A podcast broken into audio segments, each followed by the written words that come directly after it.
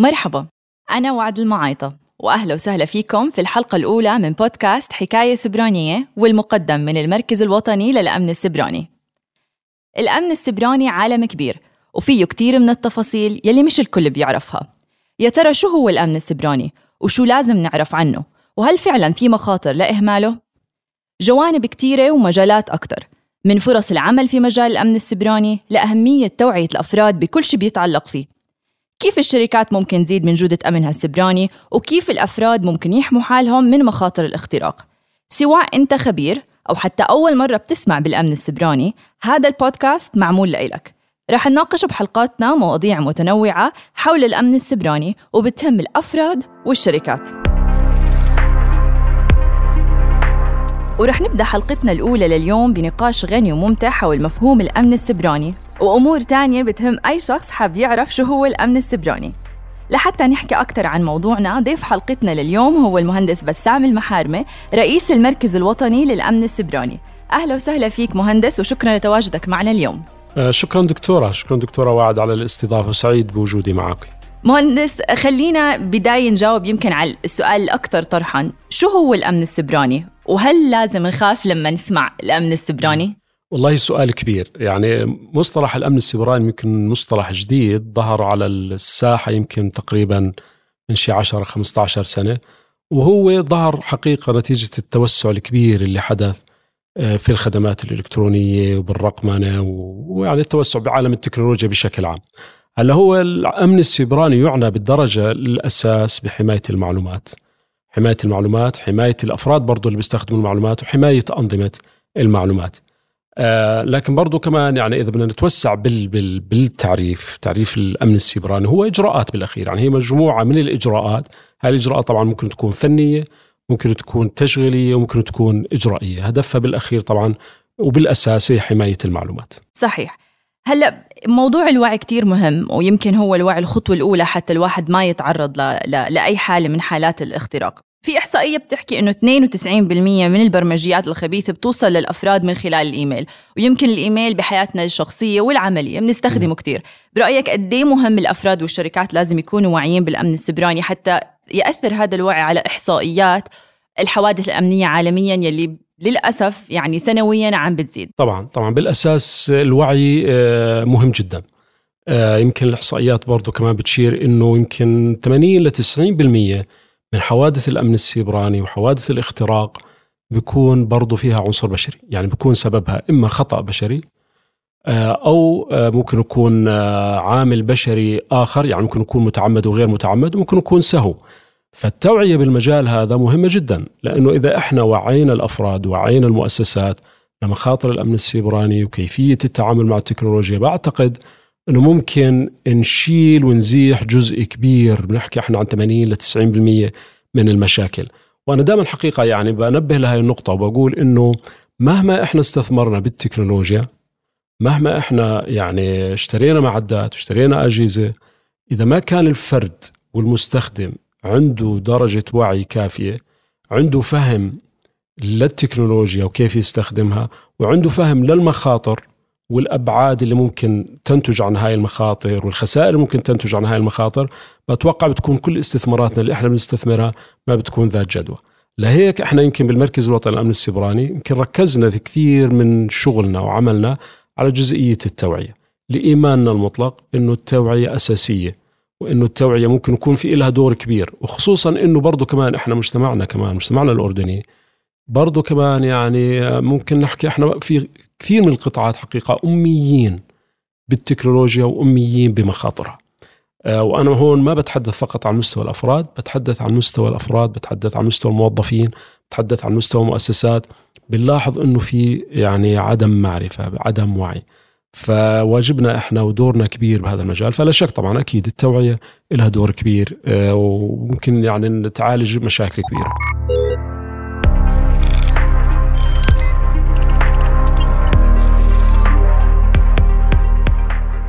باعتقادك في أي تحديات ممكن تواجه يعني مسيرة التوعية لأي مؤسسة، سواء المركز الوطني للأمن السيبراني أو أي مؤسسة تعنى بالتوعية بالأمن السيبراني؟ أكيد يعني هلا في يعني التوعية لا شك أنها تكون لازم أنها تكون يعني مبرمجة، ولازم تكون ممنهجة. يعني التوعية مش مجرد عبارة عن أنه نوايا حسنة، لازم يكون في خطة مسبقة، لازم يكون في دراسة برضو كمان لواقعنا. يمكن هاي أهم نقطة برضو أو نقطة مهمة، خلينا نحكي أنه إيش واقعنا إحنا، إيش الأز إز زي ما بيحكوا، إيش الواقع الحال، وبالتالي نبلش من واقع الحال. فكل مؤسسة لازم يعني بمرحلة معينة تعمل زي أسسمنت، تشوف إيش هي واقعها، إيش واقع الحال عندها، وتبني خطة على أساس أنه تعالج المشاكل اللي عندها. لا أكيد التوعية جزء منها، أنه إيش إحنا مستوانا بالتوعية، إيش المشاكل اللي ممكن إحنا موجودة عندنا في مجال التوعية، وإيش مستوانا بالتوعية، يعني إيش مستوى الوعي لدى موظفية أنا مثلا كمؤسسة، أو لدى خلينا نحكي العاملين لدي مثلا إذا شركة أو. فأكيد إذا ما كان في برنامج محكم، إذا ما كان في خطة يعني معدة وفاهم للواقع، أكيد يعني برامج التوعية يمكن اللي إحنا بنعملها مرات ما بتكون فعالة، لأنه برضو كمان استهدافها كمان إحنا كمركز وطني بهمنا أنه نستهدف قطاعات معينة. فأكيد لازم هاي القطاعات تكون بناء على دراسات مسبقة. إيش هي القطاعات مثلا اللي لازم إحنا نستهدفها ببرامج التوعية؟ هل يكون برامج مثلا عامة وشاملة، وهل البرامج العامة والشاملة بتأدي غرضها، ولا لازم تكون مثلا برامج تستهدف قطاعات معينة، فئات معينة، اللي هي ممكن مثلا إذا استهدفناها بشكل كبير ممكن أنه تحسن الوضع الأمني بمعنى آخر. طيب مهندس، بما أنه يعني هلأ عجلة تطور التكنولوجيا بتسارع مستمر، وحتى المخاطر عم تتنوع، يمكن كل يوم عم بيطلع خطر جديد إحنا ما بنعرفه، ويمكن مهما كان الفرد واعي لازم دائما يضل up to date بهاي التهديدات. برأيك شو أهم التهديدات يلي الفرد حتى لو مش خبير بالأمن السيبراني لازم دائما يكون منتبه لها، سواء هو عنده شركة أو حتى على سبيل المثال طالب؟ يعني إحنا برضو كمان بعالم متغير، التكنولوجيا عمالها بتتطور بسرعة، منصات عمالها بتنتشر بشكل كبير جدا، درجة اعتمادنا على التكنولوجيا عمالها بتتوسع وبتزيد، فلا شك إنه التهديدات عمالها بتزيد، نتيجة إنه إحنا عمالنا كنا بنروح باتجاه الرقمنة، بنروح باتجاه الخدمات الإلكترونية، بنروح باتجاه الشراء الإلكتروني، كل الآن يعني بالمستقبل راح تكون حياتنا كلها معتمدة على التكنولوجيا حقيقة. بالتالي هذا بيزيد التهديدات، بيزيد احنا بنسميه له الاتاك سيرفيس، بيزيد يعني النقاط اللي ممكن المهاجمين يدخلوا فيها او المناطق اللي ممكن انه يستهدفونا فيها. التهديدات انا عادة يعني اذا بنحكي عن الافراد يعني بنلاحظ انه في استهداف بشكل كبير للافراد على مثلا السوشيال ميديا، وعادة بيكون الهدف سرقة، يعني عادة الهدف بيكون هو سرقة الاموال، يعني هدف مادي عبارة عن تحايل، نصب واحتيال، بحيث أنه ممكن يستدرجوا الشخص أو المستخدم بالأخير لصفحة معينة، لأنه يمرر معلومات معينة. هاي الأمور كلها بتأدي أنه بالأخير أنه يدفع فلوس، يدفع لهاي الجهات فلوس بطريقة أو بأخرى. يعني الأغلب يعني الحوادث اللي احنا عمالنا بنشوفها اللي بتستهدف الأفراد هي بالأخير عمليات تحايل، عمليات فرود، هدفها كسب مادي وغير شرعي طبعا أكيد. وإحنا هاي عادة بنحاول نعالجها بالتوعية، يعني بنحاول إنه إذا كان في حملة معينة عادة بتكون زي موسمية، يعني عادة هاي الحملات مثلا إذا في كريسماس بتلاقي في مثلا حملات لها علاقة بالكريسماس، إذا في مثلا ناشنال دي، إذا في عيد وطني، إذا في مناسبة دينية، إذا في أي مناسبة بيستغلوها هدول الاتاكرز أو الجماعات الإجرامية، بحيث أنه بطريقة أو ما، بحيث أنه يحاولوا أنه يتحايروا على الأشخاص، يستغلوا هاي المناسبات وهاي الأحداث. هلأ النوع الثاني برضو من الهجمات اللي هو اللي بيستهدف المؤسسات، وهاي يمكن عادة برضو كمان شفنا يمكن زيادة ملحوظة بالفترة الأخيرة، خصوصا بعد الحرب الروسية الأوكرانية، نتيجة أنه يعني بديش أستخدم مصطلحات سياسية شوية، لكن يعني نتيجة الحرب ونتيجة الصراع الدائر، لأنه في برضو كمان إحنا في مصطلح نستخدمه عادة بالأمن السيبراني نسميه السبيل أوفر إفكت، معنى آخر هو صح الحرب بين روسيا وأوكرانيا، صح في أطراف برضو أخرى بالنزاع، يمكن الأردن ودول أخرى مش طرف بالنزاع، لكن نتيجة السبيل أوفر إفكت هذا أنه بنتشر هاي النتائج الحرب اللي هي الحرب الإلكترونية والحرب السيبرانية بين هاي الدول، بتطال دول أخرى. فإحنا برضو شاهدنا يعني بالفترة الأخيرة استهداف لمؤسسات صغرى، يعني بالأخص صغرى متوسطة، استهدافها بهجمات إلكترونية زي مثلا الهجوم الفدية احنا بنسميه أو الرانسوموير. هجوم الفدية عبارة عن فيروس بيشفر المعلومات للشركة أو للمؤسسة، وبعدين ببعث لهم مسج إنه ادفعوا بنفك لكم التشفير، نبعث لكم مفاتيح التشفير. فالمؤسسة بتفقد الأكسس على معلوماتها، بتفقد معلوماتها، وبتضطر بعدين إنه يعني تبحث عن حلول. فبرضه هاي احنا كمان جزئية يعني حاولنا إنه نتعاون مع الشركات ومع المؤسسات. فالتهديدات يعني على الأفراد والتهديدات على المؤسسات بالأغلب بيكون هدفها مادي وهدفها ربحي. هل بديش برضو أتطرق لمستوى يمكن أعلى وأكبر اللي هو اللي احنا بنسميه اللي هو الهجمات اللي بتستهدف الدولة وتستهدف خلينا نحكي القطاعات الحيوية بالدولة، وهاي برضو كمان ممكن تكون أهدافها السياسية. يمكن هاي مجال آخر، يمكن مش خلينا نحكي مش السكوب تاع البودكاست، لكن يمكن بالشغلتين الأساسيات اللي هم احنا يعني ممكن نحكي عنهم وننبه لهم بشكل مستمر، اللي هي الحملات اللي بتعرض لها الأفراد، وهي يعني زي ما حكيت بتستهدف اللي هو يعني سرقة والتكسب المادي، السرقة والتكسب المادي، وبرضه الهجمات اللي بتستهدف الأفراد.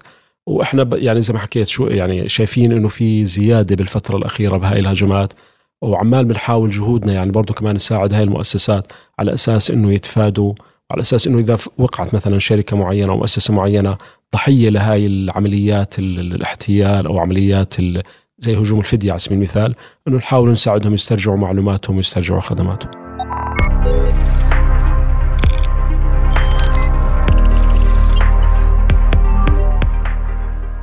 يمكن كتير من الأفراد اللي بيكونوا مهتمين بموضوع الوعي وبيوعوا حالهم باستمرار بيشوفوا يعني يمكن إذا وقعوا مرة واحدة ضحية لهجمة أو اختراق، هل برأيك كانت توعيتهم بطريقة خاطئة أو ولا السبب بكل بساطة هو تنوع أنواع الهجمات، تطورها؟ يمكن الواحد قد ما ضل up to date إلا ما يجي موضوع إيميل ما مش منتبه عليه، يمكن حتى حدا من ضمن فريقه ناسي يحكي له عن هاي الموضوع. برأيك هل هذا سبب أنه ممكن الواحد يعيد تقييم سياسة الوعي عنده بالشركة أو حتى بالنسبة له هو نفسه شخص؟ يعني برضو أي مؤسسة هي عرضة حقيقة، يعني مش معناته إذا مؤسسة تعرضت لهجوم وتم اختراقها أنه معناته يعني أنه يعني في مشكلة كبيرة. هلا في مشكلة أكيد، لكن برضو أي مؤسسة وأي فرد هو عرضة أنه يعني للاختراق، عرضة أنه يتعرض لمحاولات تحايل عبر الإنترنت أو مثلا محاولة سرقة معلومات وغيره.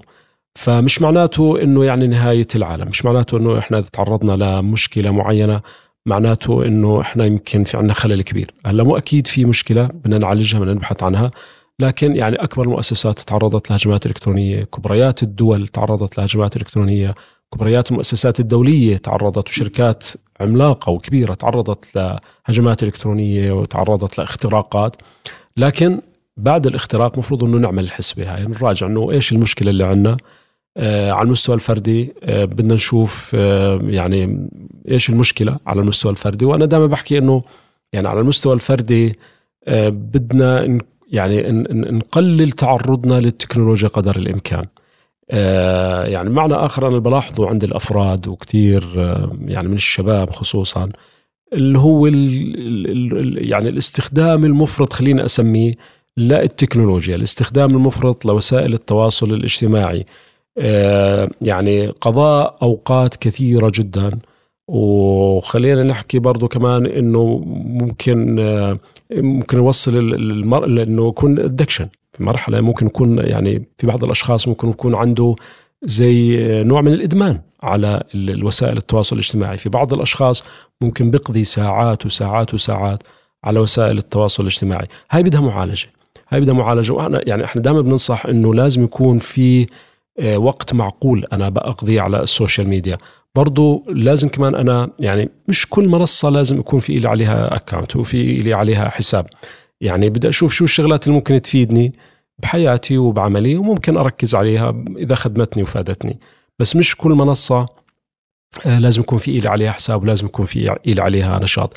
فعملية هاي إنه كم أنا أقضي وقت على السوشيال ميديا وعلى هاي البلاتفورمز وهاي المنصات، يمكن هاي برضو كمان الأشخاص بدهم يراجعوا حساباتهم، يراجعوا يعني يعملوا زي تقدير موقف جديد ويعملوا حسبة جديدة، لأنه برضو هاي كل ما هم قضوا وقت كثير، كل ما هم فتحوا منصات جديدة واشتركوا منصات جديدة أكيد بتعرضوا لهجمات جديدة.